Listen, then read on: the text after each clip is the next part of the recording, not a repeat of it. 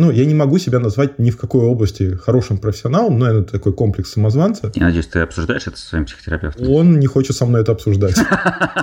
У меня, кстати, странная тогда была аура. Я приходил в компании, а боссов всех сажали потом, когда я уходил. Под Ленинградской областью это почти как внутренняя Монголия. Это действительно место, где можно спрятаться. Ну, надеюсь, там не найду. Погоди, но ты же говоришь, что ты поменял свою точку зрения. Ну, я не буду сводить татуировку, это больно. И у меня отделены личные задачи от рабочих задач, от задач на развитие. Угу. Почему для меня это важно? Потому что я не хочу забывать про какую-то из этих областей. Или позакладывать за воротник, а как решение надо все-таки закладывать время на чтение. Я смягчил свое представление о целях и начал по-новому воспринимать целеполагание. Ну, то есть для меня теперь это не такой травмирующий опыт невыполненной цели. Mm. Ну, то есть цель, она может быть не достигнута, это нормально. На, на диван прилежем? А это можно будет подрезать? Прием, прием. На связи Петербург. Меня зовут Антон Лужковский. Это подкаст «Легко и не очень», где мы разбираемся с темой личного целеполагания. Сегодня у меня в гостях Андрей Тихонов, agile коуч в Йота. Мне было интересно, как моя концепция мягкого и твердого целеполагания мэчится с agile подходом. И оказалось, что Андрей сам прошел путь от твердого к мягкому в виде канбана и скрама. Как все это можно использовать в работе в этом эпизоде. Поехали! Привет, Андрей. Привет, Антон. Я всегда мечтал начать подкаст с этой фразы. Скажи, я сам не в курсе, но говорят, Ага. что где-то там 2-3 года назад ты был очень популярен, потому что тебя показывали по телевизору в рекламе Йоты, и ты говорил, сейчас все объясню. Ага. Я, как человек, который не, не смотрел телевизор, я не в курсе, что это происходило. Но насколько вот это действительно слава сказалась на тебе, насколько она как-то догоняет тебя сейчас, узнают ли тебя в метро? Слушай, на самом деле тогда это был какой-то трэш, угар и садомия, потому что у нас э, люди, наверное, очень странные. Для них человек, который появляется в телевизоре, даже в рекламе, является некой притягательной моделью чего-либо. И для меня это до сих пор странно. Ну, то есть, когда ты едешь в метро, или в машине, и люди на тебя смотрят и начинают тебя фотографировать, а ты не олимпийский чемпион. Ты не открыл какой-то базон. Ты не сделал ничего, в принципе, что эти люди знают и что эти люди ценят. Ты просто каким-то образом оказался в телевизоре. И это для меня было открытие, что такие вещи почему-то людей очень радуют. Ну, потому что когда ты сидишь в метро, а вот напротив тебя человек сидит и пытается очень аккуратно, незаметно, странными движениями. Сначала я думал, что у человека какие-то припадки или какие-то конвульсии. И пытается тебя сфотографировать, и ты не понимаешь, зачем ему это. Ну, то есть, чтобы что. Или когда к тебе подходят, давайте сфотографируемся. Вопрос, э, ты как бы как это опишешь? Половина людей не смотрит телевизор. И вот они, эти прекрасные люди, вот ты выложишь какого-то неизвестного человека Бородатого. бородатого человека и скажешь, вот это, это чувак из рекламы. Вот как бы это что для тебя? Для меня, например, ну, у меня вообще нету, в принципе, фотографий с какими-то известными людьми. Я прекрасно У меня, у меня понимаю. есть с Чаком Норрисом. А, ну это круто, здесь согласен. Но я бы тоже не стал фотографироваться, потому что, если честно, ну, для меня фотография с кем-то, она зачем? Если ты не можешь при этом с ним поговорить, да, вот для меня интересен сам факт э, общения и коммуникации с этим человеком, а не то, что у меня осталось какая-то Ну, фотография. то есть ты никак это себе на, на пользу не повернул, вот эту не- неожиданную славу? Я наоборот, я же вообще, ну, если ты видел мои соцсети, а ты видел мои соцсети, они настолько раскрученные. э, Там у меня последняя фотография соцсети это год, по-моему, 17 Мгм. И до этого раз в год я что-то туда выкладывал, потому что, ну, для меня все, что связано с социальными сетями, у меня нету Инстаграма, ну, точнее, он у меня есть, но самого приложения нет, и я туда не захожу. Мгм, мгм. Поэтому для меня вся история с social media это такая тяжелая работа, на которую я не способен. Ну вот кто-то способен, у кого-то органично выходит писать посты, у кого-то органично выходит снимать видео и так далее и тому подобное. Для меня это просто, а, неинтересно, б, мне там нечего... Ну, это не влияет на твою профессиональную деятельность. Вообще. Э, Профессиональная деятельность у тебя происходит в рамках одной компании. И... Ну, не всегда, конечно же, есть внешние проекты, которые помогают мне не закостенеть в одном видении одной плоскости одного бизнеса. Ну, окей. Можно назвать тебя большим специалистом по agile в, в нашей Нет. реальности? Вообще нет. Ты позвал не того человека. Я тебе сейчас могу список дать людей, которые, которых надо позвать. Да простят меня всевозможные Алексеи Пименовы и все остальные. Просто ну, Но, тем не менее, давай так. Ты agile занимаешься сколько времени? два года, два с половиной. Но ты главный по agile в Йоте. Давай так, а, я состою в группе людей, которые наверное, что-то делают в этом направлении.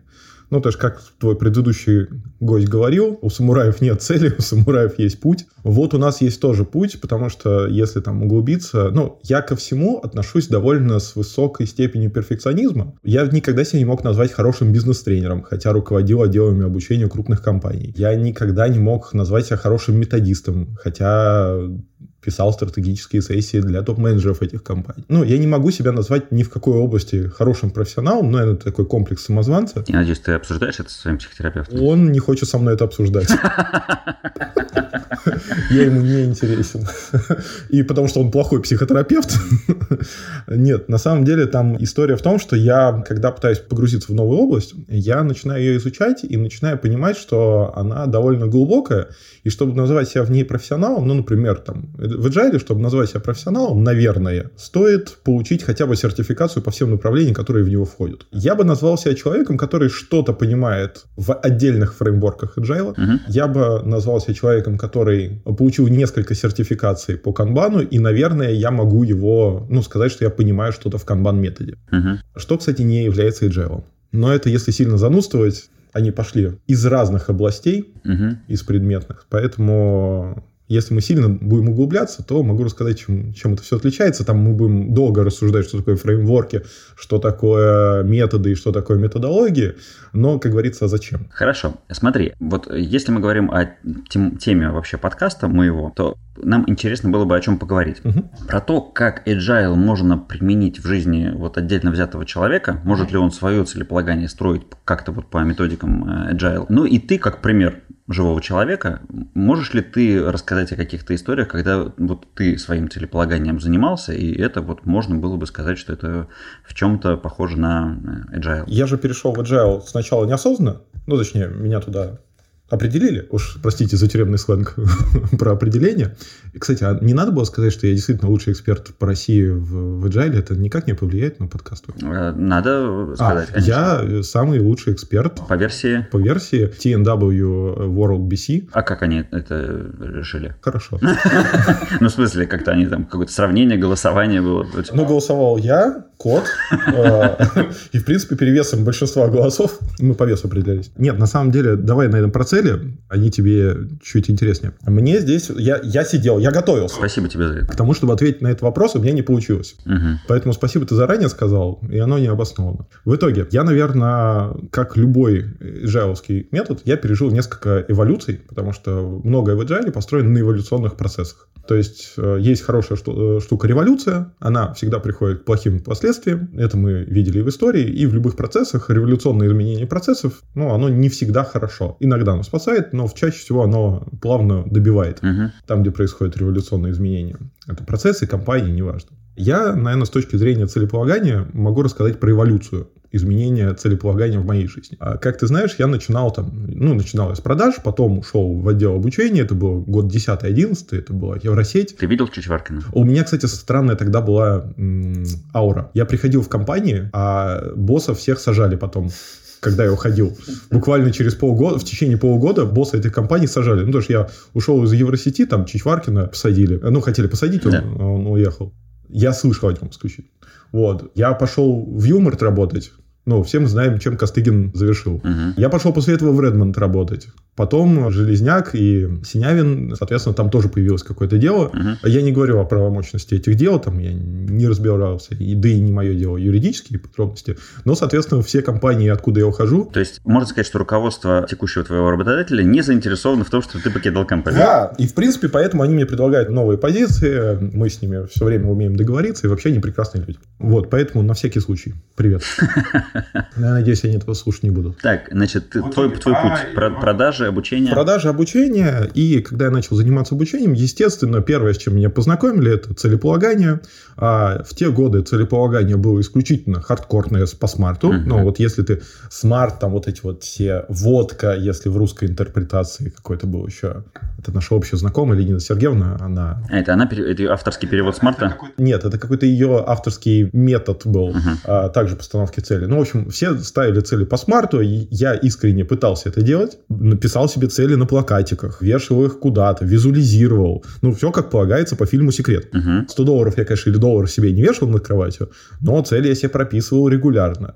Регулярно этому, ну, не получалось, потому что объективный мир, он как бы... Это первая половина десятых. Э, да, это первая половина десятых, и вплоть там, ну, да, где-то до 15-16 года я вот этим вот целеполаганием, все как учили, особенно после работы в Юморт, где вообще все построено было жестко на целеполагании, Мгм. где жестко там цели, хардкор, лидерство, лидершип и все остальные замечательные англицизмы. Вот а, мы э, прекрасно все строили через смарт, очень любили это, я себе писал там цели, согласовывал, и все это, все это классно не работало. Я не понимал, почему. Потом я начал догадываться, что весь мир, ну, как-то не очень читает мои цели и не очень, ну, что-то дает. К чему это привело? Это привело к тому, что мне довольно тяжело жилось с невыполненными целями. Ну, потому что в бизнесе все получается вроде, ну, в работе Мгм. цели выполняются, а вот, ну, рабочие процессы, именно рабочие цели выполняются, а вот все остальное как-то не складывается. Мгм. Вот, от этого тебе начинает становиться довольно плохо. Ну, просто по причине того, что когда ты не можешь выполнить цель, а ты на работе привык быть ярким лидером, это вызывает такую двойственность. Вроде все хорошо на работе, но плохо жизни. А методики вроде бы одни и те же. Да. Ну, типа, твои рабочие, которые ты вот передаешь людям, вот ты говоришь, пишите цели по смарту, это же классно работает, смотрите, как у меня, вот такая, вот такая. А это все не у всех срабатывало. Потом я забросил вообще целеполагание как таковое. И, наверное, до момента перехода в изучение и погружение в agile культуру, потому что если говорить про agile, да, это же не какое-то конкретное предписание к работе, это некое представление, это некая культура производства, которая основана там на манифесте, который был написан в 2001 году, это небольшая справка из Википедии. В 2001 году там есть 12 принципов, 4 ценности, которые принципы раскрывают ценности, ценности раскрывают принципы и так далее и тому подобное.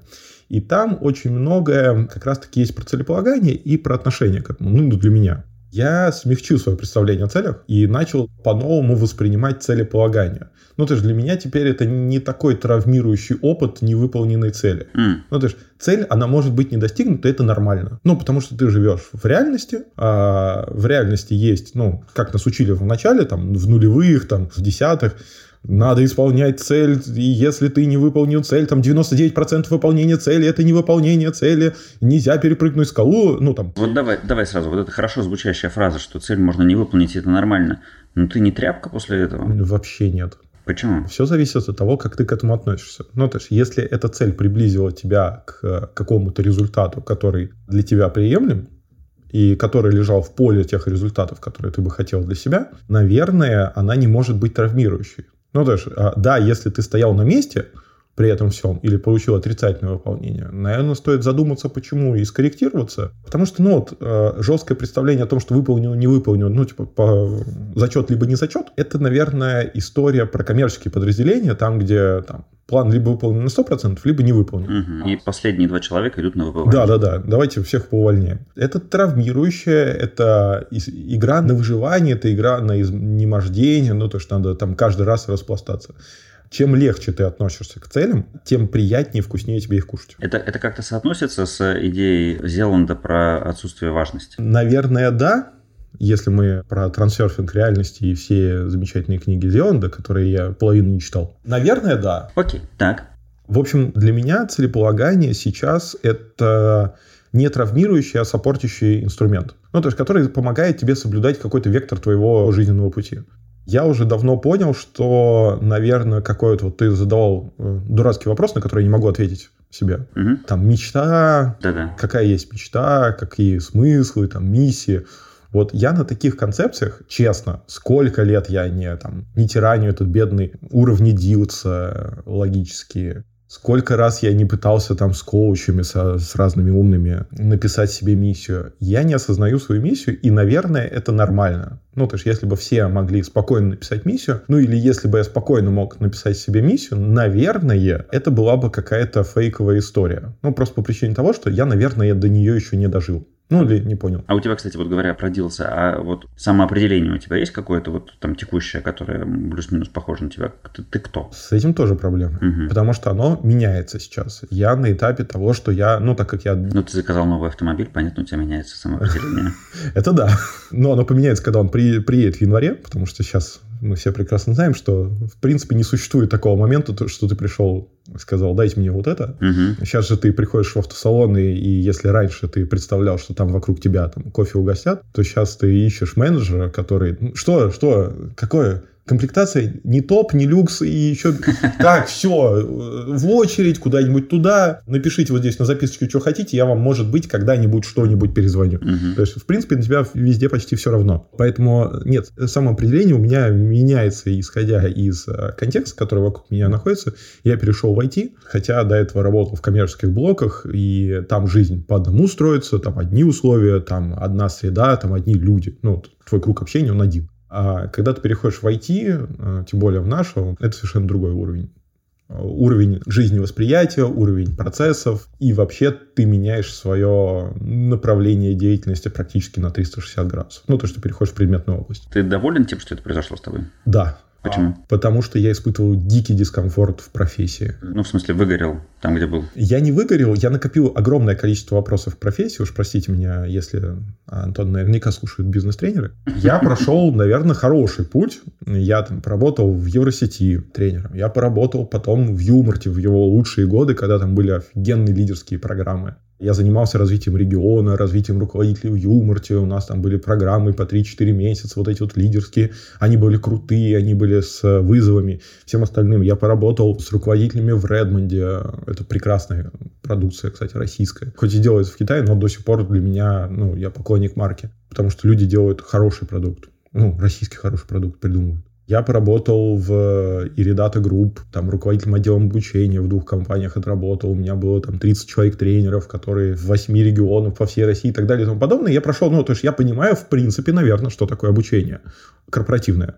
Да, я не на уровне там Марка Кукушкина, который может заниматься корпоративной антропологией. То есть я более прикладная история, там, с адаптациями, с развитием руководителями. В этом я что-то понимал. И вот в своей предметной области у меня появилось довольно много вопросов к обучению, и я не знал, как их решать. Потому что там последние несколько лет работы у меня был такой подход, что я старался делать систему обучения, которая не связана с людьми. Ну вот, чем меньше обучение заточено на человека, тем лучше оно работает. Это в смысле не связано с людьми, которые преподают? И которые преподают, и которые получают обучение. Потому что для меня самый базовый вопрос, ну, понятно, что есть там базовые сотрудники, менеджеры по продажам, продавцы, неважно, там, до какого-то определенного уровня, такой самые начинающие ребята. Для них обучение, оно понятное. Оно roadmap, оно онбординги, оно хорошая карта развития, и вот ты их ведешь, там понятные предписывающие процедуры, понятно, как проверяется. Но как только дело переходит в управленческую плоскость, ты перестаешь э, системой контролировать, что делает человек. Угу. Сложно померить, насколько человек хороший управленец. Угу. И все обучение вот этих руководителей, оно складывается в то, что ты даешь им кучу материала, ну там учишь их чему-то, учишь, учишь, а он потом приходит и говорит, Вась, ты мудак. И все, чему ты его учил, постановка цели, ситуационное управление, стратегический менеджмент, культура общения, кросс-коммуникации, все, чему ты ему учил, складывается в фразу «Вася, ты мудак». Угу. Вася расстраивается, Вася уходит. Потом говорят «я делал все». И вот все равно, ну, вот обучение именно таких людей, оно строится в то, что весь процесс обучения сходится в этого человека, а человек просто не делает Да. То, чему его учат. Ну, либо ты его плохо замотивировал, ну, либо человек такой, либо система плохой выстрел. Понятно, что можно там каким-то образом подвязать продажи на него, чтобы проверять, как ты его научил хорошо планировать продажи и управлять продажами. Понятно, что можно отток э, завязать, чтобы понимать, насколько хорошо списано. Напрямую, ну, так как бы все равно будет зависеть там, от людей, которые у него сидят. Вот. И у меня стало слишком много вопросов к современному подходу в, именно в корпоративном обучении. И мне было прям плохенько от этого, потому что я не знал, что еще можно сделать. Вот как этих людей сделать так, чтобы они были вот то, чему мы учим. Учим-то хорошим вещам. И там не работала система. Ну, то есть нельзя было выстроить так, чтобы человек не мог Ну, то есть, если продавец, он живет в какой-то системе, ты его загоняешь в определенные рамки, то есть он приходит на работу, он продает столько-то товара, ему даешь для этого вот такие-то знания, он их должен использовать для того, что у него чек-листы, у него есть какие-то там тайные покупатели. Это все И, в конце концов план. Да, и в конце концов план. Ну, то есть, если ты хорошо получил человека, он выполнил этот план, у него там хорошо чек-листы, у него там хорошо куча метрик, по которым ты можешь понять, что ты хорошо человека загнал вот в этот учебный процесс. Быстро он адаптировался, быстро вышел на норму производительности, там, по рублям. Ну, то есть, это все меряется в деньгах. С руководителем другая история. Ты не будешь ходить там с тайного, ну, тайного сотрудника к руководителю отсылать. Хороший Да нет, это есть такая штука, но это, блин, это, это же утопия. Вот. И ты не можешь выстроить вокруг него систему, в которой бы он, где бы система предписывала, что ему надо делать. Мгм. Ну, потому что руководитель все равно, ну, набор используем вот этих вот софтов, которые он применяет. Вот, у меня в связи с этим появилось некое выгорание, и мне очень повезло, что в свое время у нас началась история с э, трансформацией компании. А трансформация это же, ну, не про сделаем, давайте сделаем за год. Ну, можно. можно сделать за год, конечно же. Но это как ремонт. Начнешь делать с принципами, давайте сделаем на год, ввалишь туда кучу денег и поймешь, что надо делать еще лет 10. Мгм. А трансформация это огромный путь. А вот мы сейчас вот на этом пути уже там, третий год. Я не скажу, что кто-то понимает, когда конец. И будет ли этот конец, и нужен ли этот конец. Потому Мгм. что трансформация это элемент эволюции.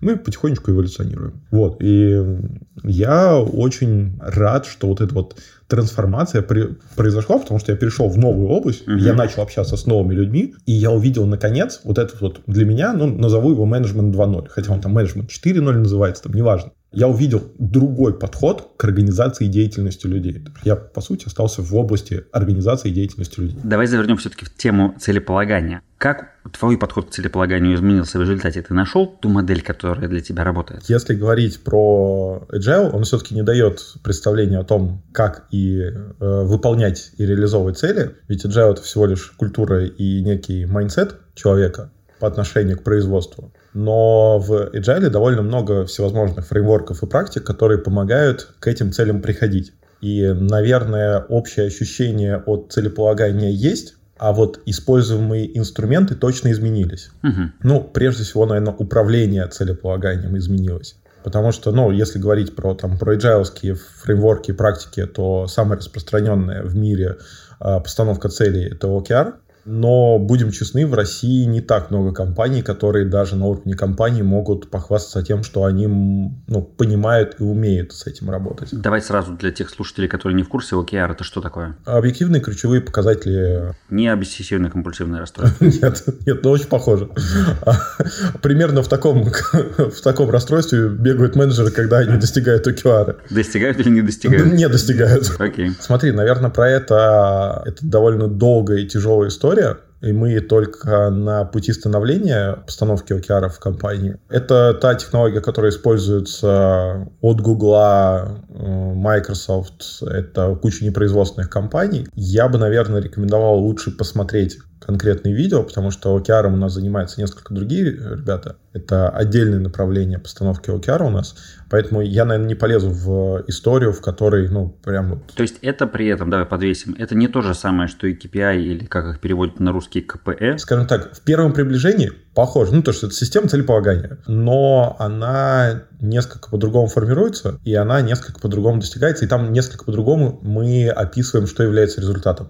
То есть мы результат ставим всегда подвешиваем чуть выше. И там нормально не достичь OKR. А, Достижение 60-80% OKR цели уже считается классным э, перформансом. А в отличие от KPI, когда за, за 60% KPI тебе не дают зарплату и, может быть, даже увольняют. Ну, за 60% с тобой, в принципе, больше никто не работает. Мгм. Ну, ты идешь и ищешь какую-то другую работу. 60% обычно не очень хороший результат. Там все, что, ну, вот это вот замечательное правило коммерции, все, что ниже 99, это пропасть не перепрыгнута, а, ты упал, разбился. Поэтому я бы, наверное, лучше проговорил про то, что может использовать абсолютно каждый человек, Мгм. ну, не имея специализированного какого-то представления о agile, это может быть от коммерции человек, не знаю, до бухгалтера, до кого угодно. Ну, то есть, кто связан, кто не связан с этим. Вот, я бы, наверное, говорил про инструментарий управления целеполаганием. Да, давай сразу, вот ты говоришь управление целеполаганием, это звучит страш, страшновато. Это не страшно, это приятно. Угу. Смотри, если говорить про то, как делать цели... Ставить или достигать? Это вот делать непонятный глагол. Достигать. Ага. Как достигать цели. Так. Если мы говорим про классический подход, ну, декомпо... ну поставь цель по смарту, декомпозируй, ну и дальше как хочешь, так и делай. Да. Ну, типа, используй силу воли, используй амбиции, используй там, я не знаю, приоритизацию и так далее и тому подобное.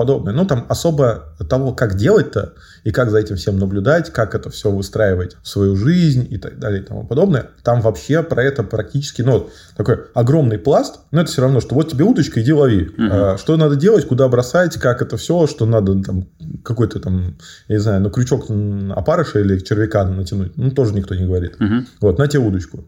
Здесь примерно та же история. Я бы, наверное, лучше рассказал про то, как для меня изменилась система управления, целедостижением, целеполаганием. Вот эта вот история. Mm-hmm. Она у меня такая спаянная из двух самых известных фреймворков, которые используют в IT. Ну и не только в IT.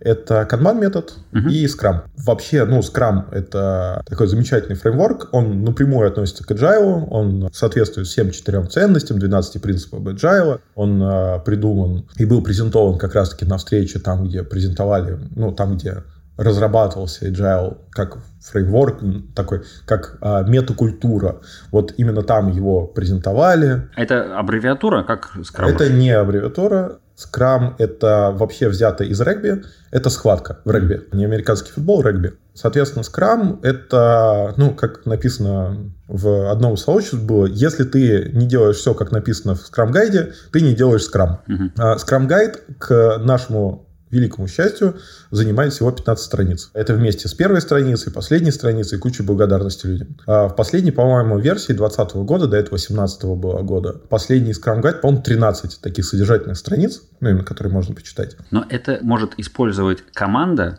которая занимается IT, или это может делать любая команда, или это может вообще делать это любой вообще, человек один? Ну, вообще принципы, которые там заложены, не обязательно используются в IT. Просто для IT они были, ну, они были возвращены в IT, они были под IT-структуру, структуру. Но, честно, любая команда, там от 3 до 10 человек, как написано там в Guide, в Guide написано вот просто вот бери там указаны события, которые происходят, роли, которые есть в Scrum, соответственно, и там просто вот описано прям, что надо делать. Типа, делай раз, делай два, делай три, и все у тебя в конце будет хорошо. Там в сообществе уже куча устоявшихся практик, которые еще добавляются, но вообще, по идее, ты должен вот то, что написано в Scrum Guide делать, тогда у тебя будет там, тот результат, который ты для себя ставишь. Scrum — это классная история для небольших стартапов, для автономных команд там один из самых больших сложностей в том, что Scrum — это один из самых легких фреймворков Agile с точки зрения понимания. Э, понимания, ну, прочтения но самый сложный с точки зрения запуска, интеграции, либо работы по нему. Можешь пояснить, а что такого может быть сложного в том, чтобы использовать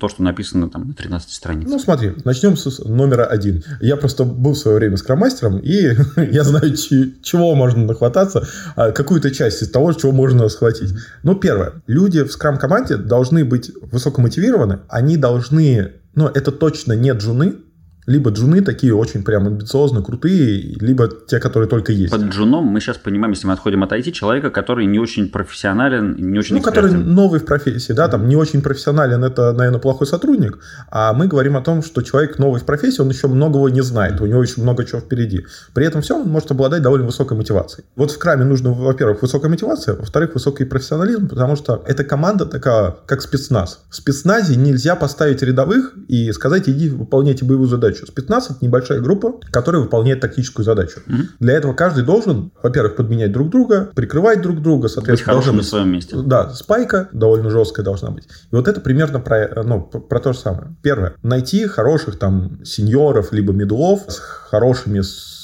софтовыми качествами, то есть которые готовы коммуницировать, которые готовы проявлять лидерство в решении проблем, потому что Scrum это вот как раз-таки про то, что коммуникация за счет того, что небольшая команда, коммуникация очень э, быстрая. Угу. Ну, то есть она не теряется где-то как вот большое подразделение, там 50 человек, и мы сидим и ищем, кто что делал, кто где что-то там накосячил, а у кого-то случилась какая-то проблема, и он вот о ней забыл рассказать. И потом оказывается, что в конце месяца, это вот у нас две недели вот такого трэша творился, и ничего не было сделано, потому что кто-то забыл что-то сказать делать. Вот Scrum это как раз таки про вот эту маленькую мобильную группу, там, где каждый готов еще и решить свою проблему, а если не может решить, то он эскалирует. Он ее не замалчивает, не убирает, Ну, то есть это действительно люди, которые мотивированы, потому что они готовы высказать о том, что у них проблема. Они профессиональны для того, чтобы понять ее, осознать, прийти и рассказать о ней. Они просто, ну, проблемка загребу, потом решу. И первое, надо найти, во-первых, таких людей. А такие люди обычно дорогие. Второе, есть большая проблема с тем, что Scrum, он требует высокой степени автономности создания продукта. А если ты работаешь в большой компании, где тебе дали Scrum команду,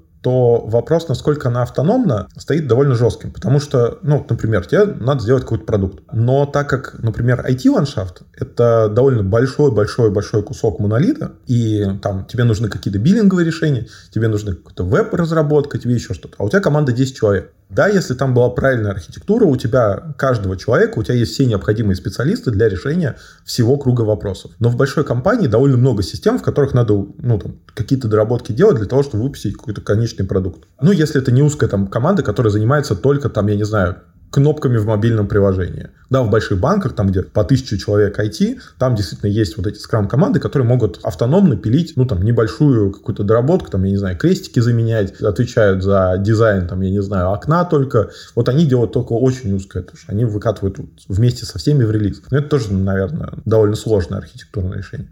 В общем, вы должны быть полностью автономны, чтобы не зависеть от других команд. Угу. Почему? Потому что скрам построен на спринтах наверняка слышал. Спринт — это промежуток времени, за который ты должен сделать какую-то полезную... Если ты за спринт не успел получить обратной связи от какого-то подразделения, от которого ты зависишь, то получается не очень. Ну да, ты, например, приходишь и говоришь, ребята, мне надо у вас буквально там какую-то небольшую доработку. Когда вы можете поставить? Они говорят, через три месяца. Угу. Ну, типа, потому что у нас вот сейчас большой какой-то проект, у нас все заняты, через месяц у нас будет вот это. Да, понятно, что это вопрос к продукт-оунеру, вопрос к скрам-мастеру, которые там заранее не смогли понять, какие нужны зависимости. Но это очень сложно все. То есть, этого надо выстраивать все зависимости.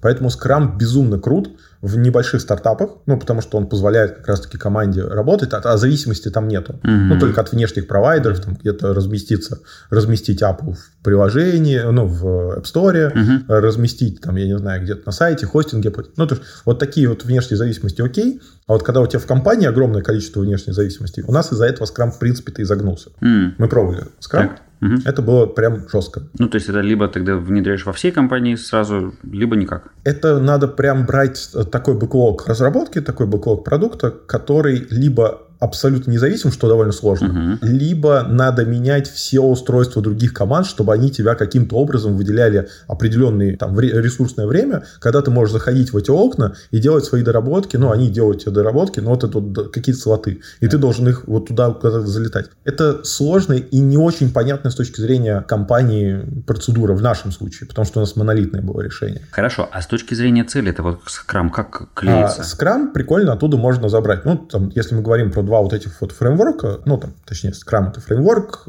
Kanban это метод, ну, давайте определять все это как фреймворки. Вот берем эти две методологии фреймворки, из Scrum я точно забрал себе это спринты, угу. потому что спринт ставит какие-то понятные рамки в то, когда ты должен что-то сделать. Так. Но это вот привязка ко времени. Если... У тебя в твоей практике где-нибудь есть вот что-нибудь ты делаешь по спринтам? Ну или за да.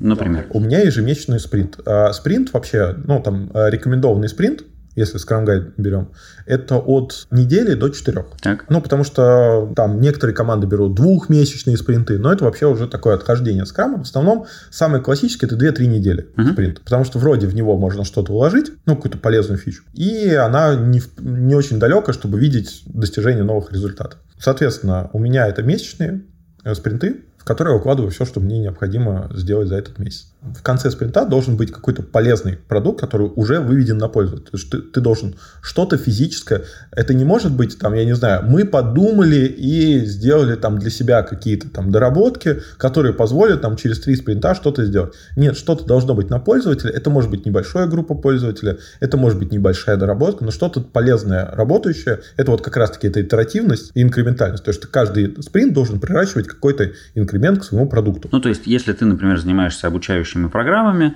то ты можешь в рамках первого спринта показать, э, не знаю, там, PDF-версию обучающей программы. Ты можешь, предположим, э, если это какой-то курс, ты можешь дать его на ревью небольшой группе твоих менторов или твоих коллег, которые э, проведут это, или провести демо на коллег. Ну, то есть вот, вот ты прям по-сырому катаешь на коллегах, они тебе дают обратную связь, ты уже получил какую-то информацию о продукте. Ведь почему в Agile так важно вот эти вот итерации, инкременты? Потому что мы постоянно должны получать, э, ну, чтобы совершить следующую итерацию, мы должны забрать обратную связь от пользователя. И вот ты даже сырую программу, не то, что ты готовишь там конечную большую программу, когда выкатил, сказали, вот здесь, вот здесь, вот здесь косяк, а ты провел плохую, ну, там, в сыром виде, получил обратную связь, ушел на доработку. А цель при этом дорабатывается, корректируется или она остается она, конечно, где-то там? Ага. Это нормально, когда цель в конце, она немножко меняется с точки зрения, там, ты хотел там программу на там, риск-менеджмента, а туда доработал еще там к риск-менеджменту, там, я не знаю, тайм-менеджмент блок еще вставил, потому что понял, что у тебя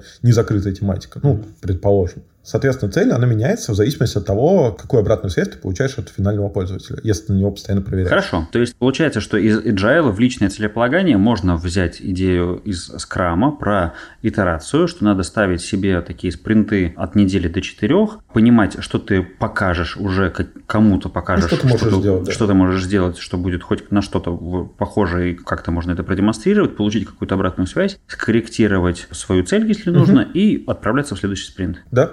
Давай к канбану. Подожди, с э, скрама это еще не все. А, давай, ну, хорошо, давай. Смотри, в скраме есть так называемая product goal, цель продукта. Так. Ну, это большая какая-то мета-цель, к которой ты стремишься, там, я не знаю, там, захватить рынок и все остальное каждый месяц ты от нее, ну, там, пытаешься там, в спринт поставить какие-то цели, которые помогут достичь твоей большой цели продукта. И что можно взять еще в личное? У вас есть какие-то наверняка большие цели. И здесь хорошая история совместить классическое планирование, когда мы берем и декомпозируем нашу цель.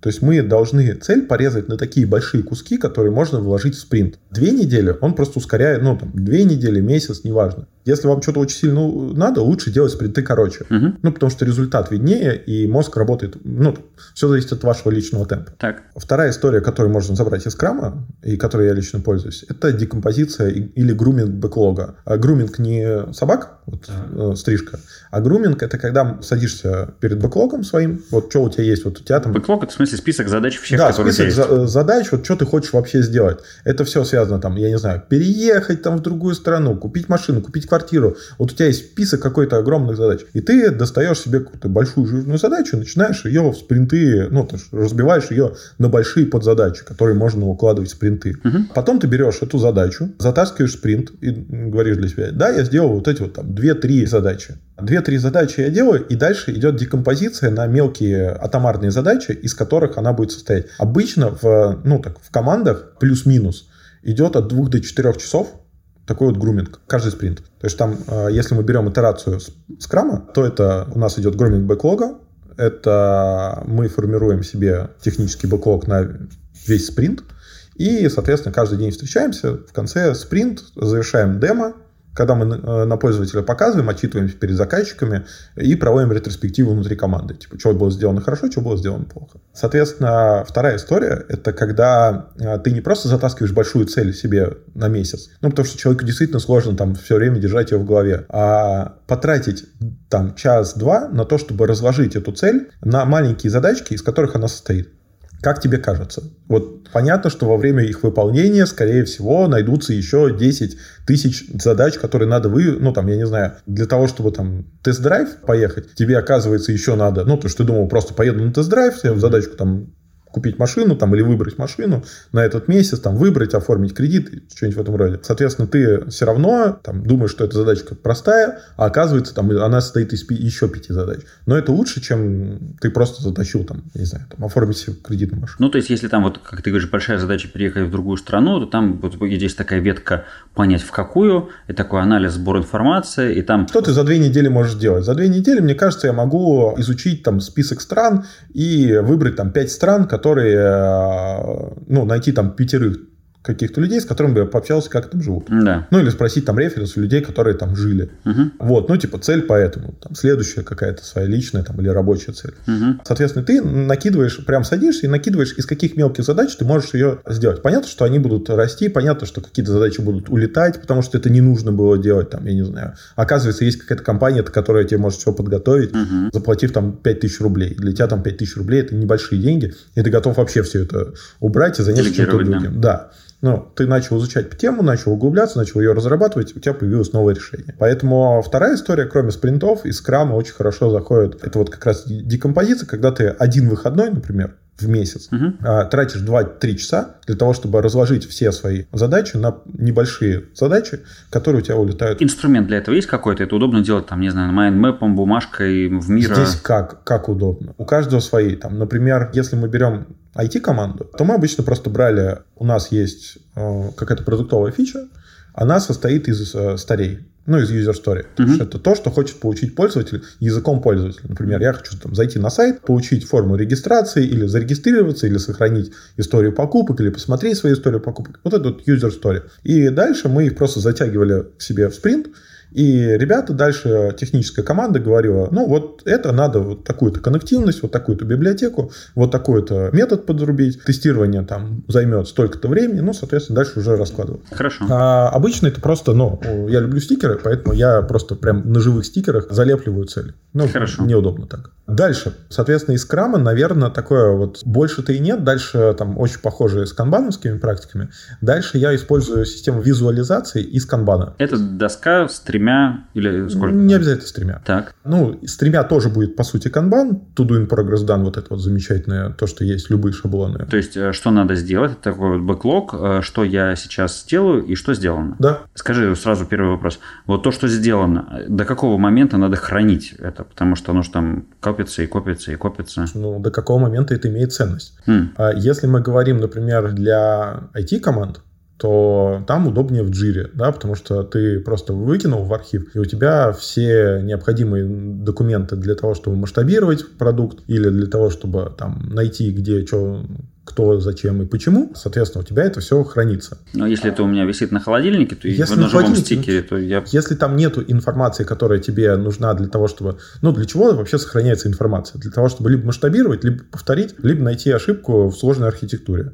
Все остальное, но оно не особо нужно. Поэтому вот эта вот э, система визуализации у меня, она просто немножко расширенная, чем True in Progress Done. Так. У меня есть три категории дел которые я скорю и веду. Скоришь это в смысле учитываешь? Ну, учитываю, да, там, пытаюсь этим управлять. Угу. Управляю производством этих. У меня есть рабочие проекты, у меня есть личные проекты, и у меня есть э, развитие, угу. собственно. Я их разделяю, потому что в, часто личное поглощает развитие. Ну, я так для себя.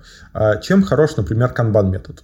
В отличие от Scrum. Scrum, он революционный метод обычно считается. Он э, полностью изменяет весь процесс взаимодействия внутри команды, он предписывает все, как надо действовать. У канбана первая строчка вообще того, что первая практика, начни с того, что есть он не говорит о том, что тебе надо заменить все свои процессы, как в скраме, там, теперь ты живешь там спринтами, теперь ты грумишь, теперь ты планинг, э, ну, там, делаешь планирование спринта, каждый день митинг, вот это у тебя должен быть продукт оунер здесь у тебя должен скрам-мастер быть, а это dev-team, который выполняет те-то, те-то роли, вот, вот это вот все не происходит в канбане. Канбан — это более лояльный метод по управлению задачей. Что значит начни с того, что у тебя есть? Это как? А... Это опиши просто то, что у тебя и так происходит? Опиши свой производственный цикл. Mm. То есть, если Scrum он тебе говорит, как надо действовать, то Kanban он говорит, напиши, как вот у тебя происходит сейчас производство, и просто нарисуй это в виде таблички ну, в виде столбцов. Ну, например, у тебя есть там в команде, у тебя команда там, 50, 60, 100 человек.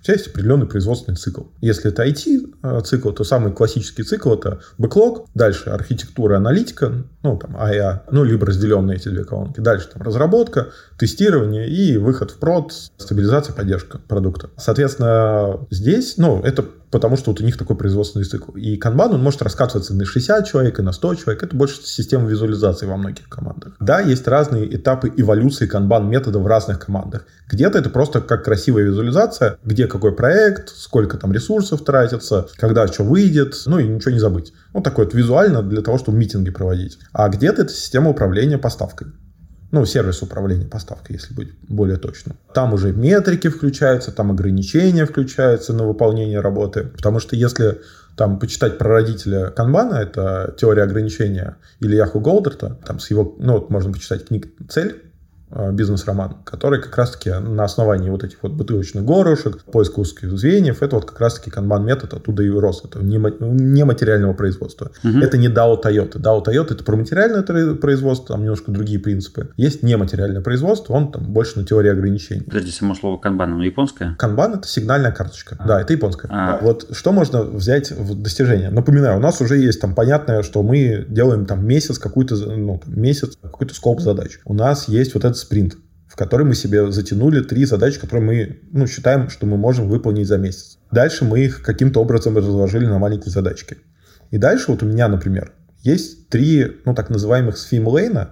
Свимлейн — это плавательная дорожка угу, в бассейне. Так. Ну, это разделитель такой. Соответственно, вот канбан-доска, она делится по горизонтали этими свимлейнами. И у меня отделены личные задачи от рабочих задач, от задач на развитие. Угу. Почему для меня это важно? Потому что я не хочу забывать про какую-то из этих областей. А как это переносится, соотносится с календарем? Есть у тебя какая-то, ну, вот это вот, этот свимлейн у тебя с 8 до, не знаю, до 5, а этот с 5 до 7? Интересная идея, но нет. Но вообще, ты же можешь, пока едешь на работу, предположим, или пока, а, пока делаешь какую-то презентацию, ты можешь врубить там что-то, какую-то ну, тему, которую ты хочешь для саморазвития. Окей. Okay. Ну, в общем, у меня дальше есть все эти задачи, которые я взял в себе спринт, у меня есть э, три вот этих свимлейна, куда они, собственно говоря, и помещаются. И дальше я через эти свимлейны их провожу по э, своему производственному циклу. Угу. Там изучение, проработка, ну, работа в работе, изучение в работе и, соответственно, это упаковка либо реализация. Окей. Okay. Соответственно, для чего это нужно? Прежде всего, для того, чтобы визуально видеть, сколько ты сейчас на себя набрал. Я, например, понимаю, что три одновременно на работе больших проекта я вести не могу. Uh-huh. Ну вот даже учитывая, что у меня довольно неплохая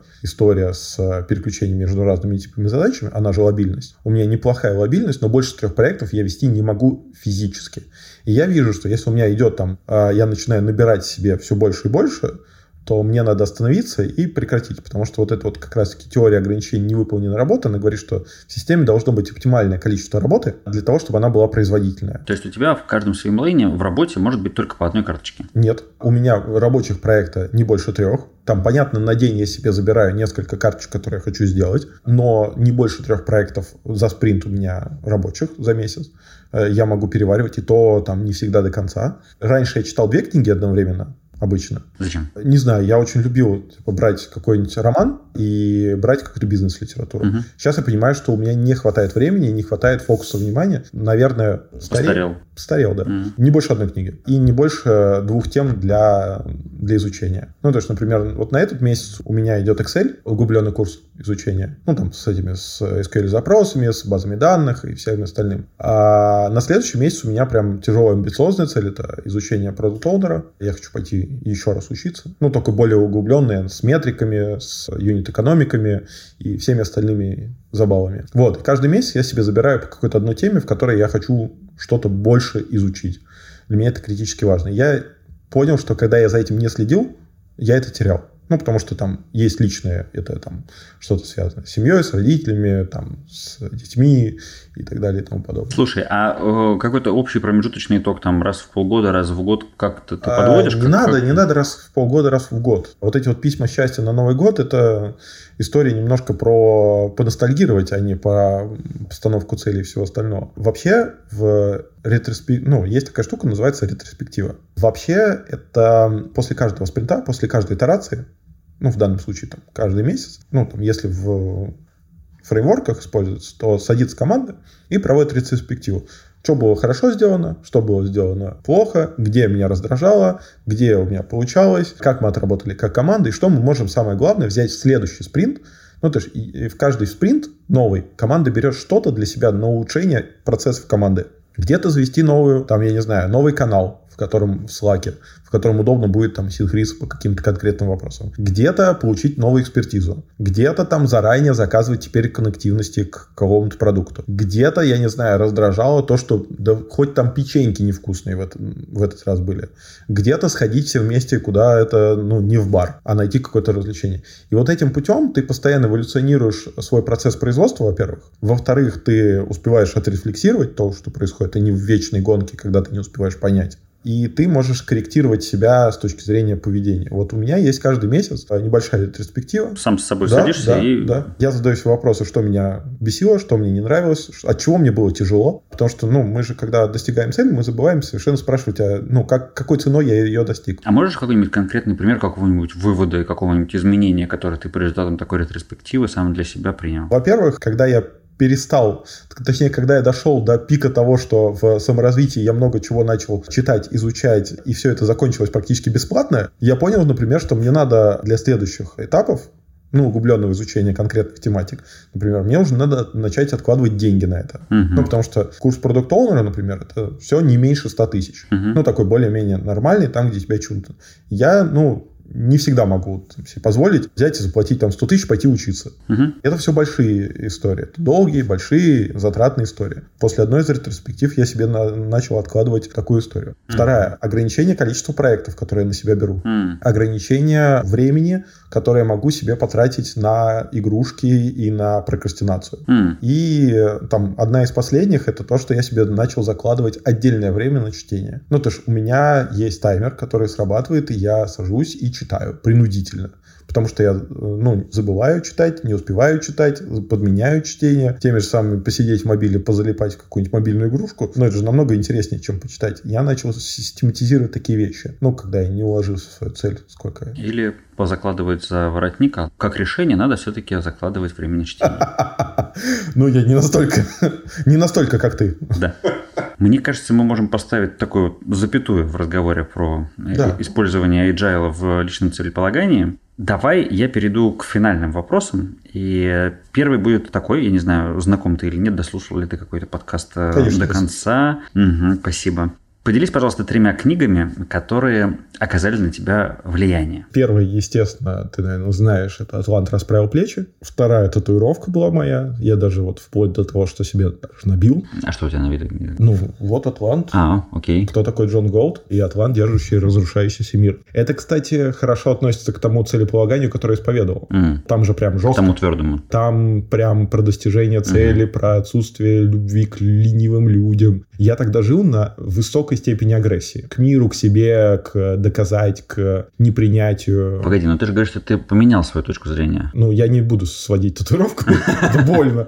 Это больно и дорого. Тогда эта злоба к э, и непринятие мира без целеполагания она меня питала, и она позволяла мне вот двигаться вперед. Ну, не экологично к себе, но вот для меня это базовая книга, которую я... А если бы ты откатал вот обратно и мог бы вырвать у себя из рук эту книгу все в те годы, ты бы сделал это? Нет, никогда. Я ее читал три раза. Спасибо большое Юморту, господину Костыгину, Ксении Хасиневич, которые заставили меня, а, Кате Терентьевой, которые заставили меня прочитать эту книгу, потому что это была идеология Юморта. Костыгин переводил эту книгу. Там все были, ну, там все ее прочли для того, чтобы понимать человека, который возглавляет компанию. Ну, и все компании, холдинг у него был. И эта книга в первый раз мне показалась довольно странной, какой-то непонятный, какой-то слишком односторонний, и я не понял в ней смысла.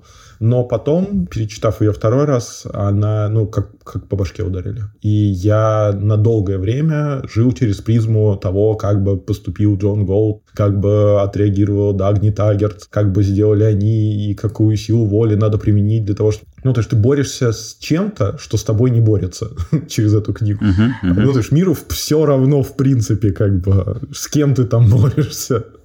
А миру эти революционеры абсолютно неинтересны и не нужны. Поэтому я долго через нее жил. Это, наверное, книга, которая больше всего повлияла на меня тогда и которую я периодически даже переслушиваю. Есть отличный аудиоспектакль по ролям, разыгранный красивыми голосами, с озвучкой прекрасной. Есть этот аудиоспектакль, я его периодически переслушиваю. Я люблю послушать его в машине, пока еду там куда-то. Это прям хорошая история вспомнить о том, что, ну, ты должен что-то делать. Как раз сегодня э, на лекции слушал про то, что вот эта вот история про борьбу, сейчас чувствую, что мне напоминает такое, вот бороться с миром, который с тобой не борется.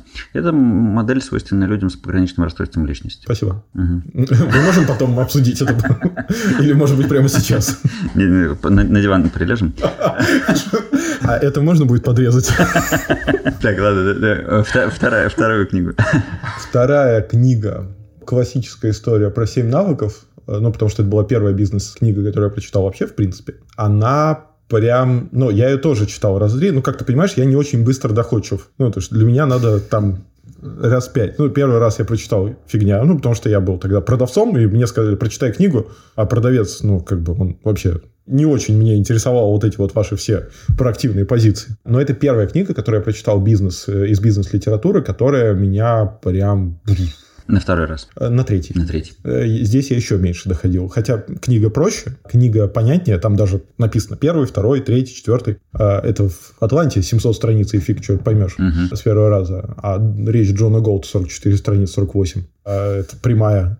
Это же вообще ад какой-то. В общем, вторая книга, наверное, «Семь навыков». Но это вообще как прям классика. Слушай, а третью почему-то хочется «Мастер и Маргарита» назвать. Просто чтобы заполировать. Да, потому что ну, я понял, что я много в жизни читал бизнес-литературы. Я перечитал всю попсу. А, «Лидеры племя» mm. из последнего. Mm. Ну, как бы, как из последнего? Из последнего «Must Have» то, что надо прочитать. Я когда ее прочитал, я ее передал IT-директору, он интегрировал ее всем угу. сотрудникам своим. А у вас чипирование уже произошло? Конечно. Угу. У нас все перечитали лидеры племя, это прям классно. Корпоративная антропология must have. А, вот, Булгаков мне очень зашел в свое время, причем я читал, ну, я его читал в довольно молодом возрасте. Что-то еще такое прям яркое, яркое. Три книги я назвал. Три книги ты назвал, даже четыре получились. Спасибо. Прости. Теперь то же самое про кино или, может быть, про сериалы, что вот оставило след? Про кино. А, в, значит, Вендетта. Угу. Ну, у меня все в поле вот этих вот жестких ребят, которые там со стер... В, значит, Вендетта прям а, моя любимая графическая новелла. Угу. А, у меня есть комикс, у меня я смотрел фильм десятки раз. Игры разума, прям потрясающие мне зашел, надо что, наверное, из какого-нибудь, ну, такого, типа, высокоинтеллектуального, надо сказать сейчас. Третье же должно быть. Не всегда так происходит. И... Слушай, мне понравилось, из, вот прям, давай тоже последнее, mm. «Игры в кальмара». «Игры в кальмара». Да, «Игра в кальмара». Так. Это северокорейский сериал. Ага. Он сейчас вот прям гремит. Северокорейский сериал? Ой, южнокорейский. Южнокорейский. Северокорейские сериалы – это расстрел на площади, это игра в убийство, игра в коммунизм, ну и всякое остальное. Так. Игра в тоталитарную в тоталитарную республику. А южнокорейский сериал, его выкупил Netflix. Угу. Это прям, ну, он с одной стороны, довольно странноватый, ну, в плане такой логики, но с другой стороны, если прям вот как его глубоко там все расшифровывают, то там довольно глубокий подтекст о современном мире. Ну, типа, куда мы все движемся и к чему мы все, наверное, может можем и прийти, и к чему мы все потихонечку стремимся сами себя закопать. Вот, игра в кальмара, сейчас смотрю пятую серию, очень нравится, сильно нравится. Ты, кстати, как смотришь на будущее, оптимистично или с опаской? Пипец страшно. Mm. Я одно время считал, что поколение Z альфы и все остальные будут прекрасны. Я стараюсь себя ассоциировать с разными поколениями, изучая разные поколения. Ну, то есть я могу э, понять, ну, для меня сложно заходят вот эти вот пранки, типа ударить кого-то сзади и собрать миллион просмотров, там, или, я не знаю, наплевать, или, там, я не знаю, кинуть э, какашками в кому-то в лицо и долго ржать и получать за это 5, 10, 20 миллионов просмотров и кучу фолловеров, и после этого там всякие XBT продвигать и становиться медийными крутыми людьми, я не понимаю, кого это, ну, то есть мне страшно, потому что я не понимаю, кто эти люди, ну, типа, что это в них формирует, ну, что это формирует в детях, что это формирует с точки зрения профессионального, что им будет интересно и как они это все будут сублимировать, вот тот опыт, который они сейчас набирают через это, как они это, ну, я очень надеялся на то, когда изучали Z, там же говорили, что это будут гуманисты, и альфа это будут вообще люди про экологию, потому что все материальное у них есть, ну, в больших городах да, там у детей комнаты с игрушками, там их материально не будет интересовать. Ну, в конце концов, согласно спиральной динамике, должно быть дальше только... Только лучше. Желтее, зеленее и бирюзовее. Я не понимаю, как бы, ну, что формируется сейчас у них в головах и как формирует, ну, сейчас, особенно, наверное, в нашей стране, ну, мне страшновато, честно, я не очень понимаю, ну, у тебя-то дом на Бали, а у меня дом на даче есть. Вот она под Ленинградской областью. Ну, в Ленинградской области, точнее. И если что, я готов быть твоим этим, как его, садовником. Мне, кстати, нравится вот эта история. Под Ленинградской областью это почти как внутренняя Монголия. Это действительно место, где можно спрятаться. Ну, надеюсь, там не найдут. Вот, поэтому я смотрю, с одной стороны, с опаской, и ее, наверное, больше в моем представлении о будущем мире, но с другой стороны, я очень хочу верить, очень хочу верить, что мир станет лучше Ну, по крайней мере, с точки зрения отношения людей к людям. Но есть предположение, что не на моем веке и не в этой стране. На этой позитивной ноте спасибо тебе большое, Андрей, что нашел время и зашел. И классно, спасибо большое, что поделился и даже чувствуется, что ты готовился. Хочется тебе пожелать, чтобы мир все-таки действительно развивался позитивно, хорошо, и все твои хотелки срастались, обучение твое развивалось, ты становился экспертнее и лучше, и потом вернешься к нам и расскажешь еще что-нибудь полезного. Хорошо. Ура! Вы дослушали до конца. Отмечайте это событие звездочками рейтинга, лайками, комментариями, репостами и прочим рассказом о подкасте друзьям. Ну а если вы думаете, что послушать дальше, то рекомендую номер 24 4 с Александром Ханиным «Мозгобойня и не надо целей» про похожий подход в отказе от твердого целеполагания или номер 10 с Александром Захариным «Побить солнце в Нью-Йорке» про отказ от мягкого. Меня зовут Антон Лужковский, это подкаст «Легко и не очень». На связи.